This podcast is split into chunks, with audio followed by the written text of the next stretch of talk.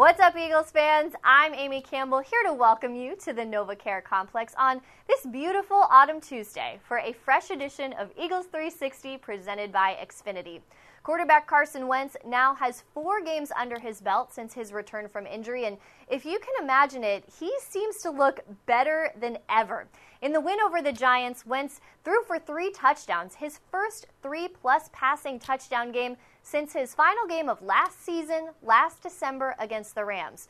Wentz started things out against the Giants with a beautiful touchdown throw to Alshon Jeffery, a throw that quarterbacks coach Press Taylor said had the coaches holding their breath when Wentz made a risky pass across his body. I think that's kind of the give and take with a player like Carson, a player that has the ability to extend plays, to create plays that, you know, necessarily um, aren't there. So I think that was an example of him extending a play, and he knows we've told him from the get-go we're not going to throw late across the middle, across our body, and that's something that everybody in the box, no, no, no, no, no, yes. He made a play, so I think he understands that this isn't something we're coaching to do. We don't advise this type of decision, but – if, if you're gonna if you're gonna do it, it better be a touchdown. And a touchdown it was. A risk, yes, but the coaches know they can trust their QB to make smart decisions in big moments. And as Wentz grows as an NFL QB, his confidence does too. Uh, I'd say the decision making. I mean, this is year three in the offense, year three playing in the NFL for him. Uh, just the maturation of understanding when coach does call a play pass, I don't have to throw the ball down the field. Finding guys, no one, coach likes to say, knowing where every bone is buried in the offense. So if I do get pressure, knowing where my hot is, stuff like that. I think that helps his accuracy numbers. Um, and then obviously everybody else growing with him. He's played with Ertz for three years now. He's got Alshon in year two, uh, Nelson in year three. All those guys, everybody's able to play a little faster. And, and it may have taken a little bit of time of getting up to speed with uh, Carson coming back into the game, just everybody gelling together again. But I think that that helps with accuracy numbers. Continuity is a word we've heard a lot around the NovaCare complex. It's something the Eagles offense struggled to find early in the season with all the injuries. Wide receivers coach Gunter Brewer says he's noticed a big difference since Alshon Jeffery's been back, as the receivers can now all focus on their specific roles.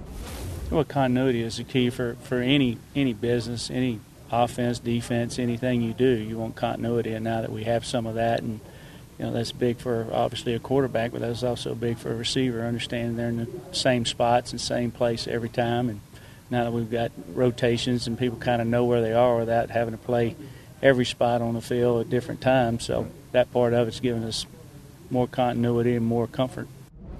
I think continuity is, is a very underrated thing.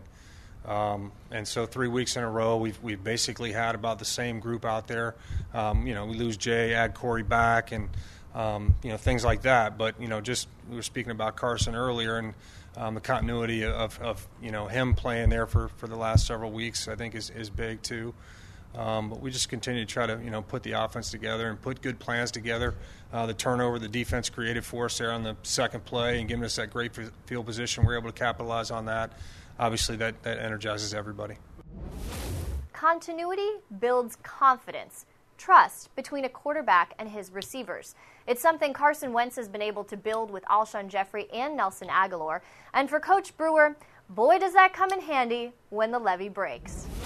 Obviously, anytime you've got uh, knowing where the guy's going to go when you don't necessarily see him or have that confidence to put that ball in there like you did with Alshon that first one or even Nelson knowing where he's going to turn up. That's what I'm saying. Some of that is obviously talked about, practiced, discussed, but when when the levee breaks, you, you still got to have a semblance of confidence in your guy to put it up there and know that he'll come down with it. And for what's on the menu on Wednesday, as always, we turn to our friends at Amoroso's. At 10:30 a.m., head coach Doug Pederson will hold his press conference. We will be streaming that live. We'll also be bringing you Eagles on the record on our podcast channel, the only place where you can listen to all of the assistant coaching availability from the week. You can subscribe anywhere podcasts can be found.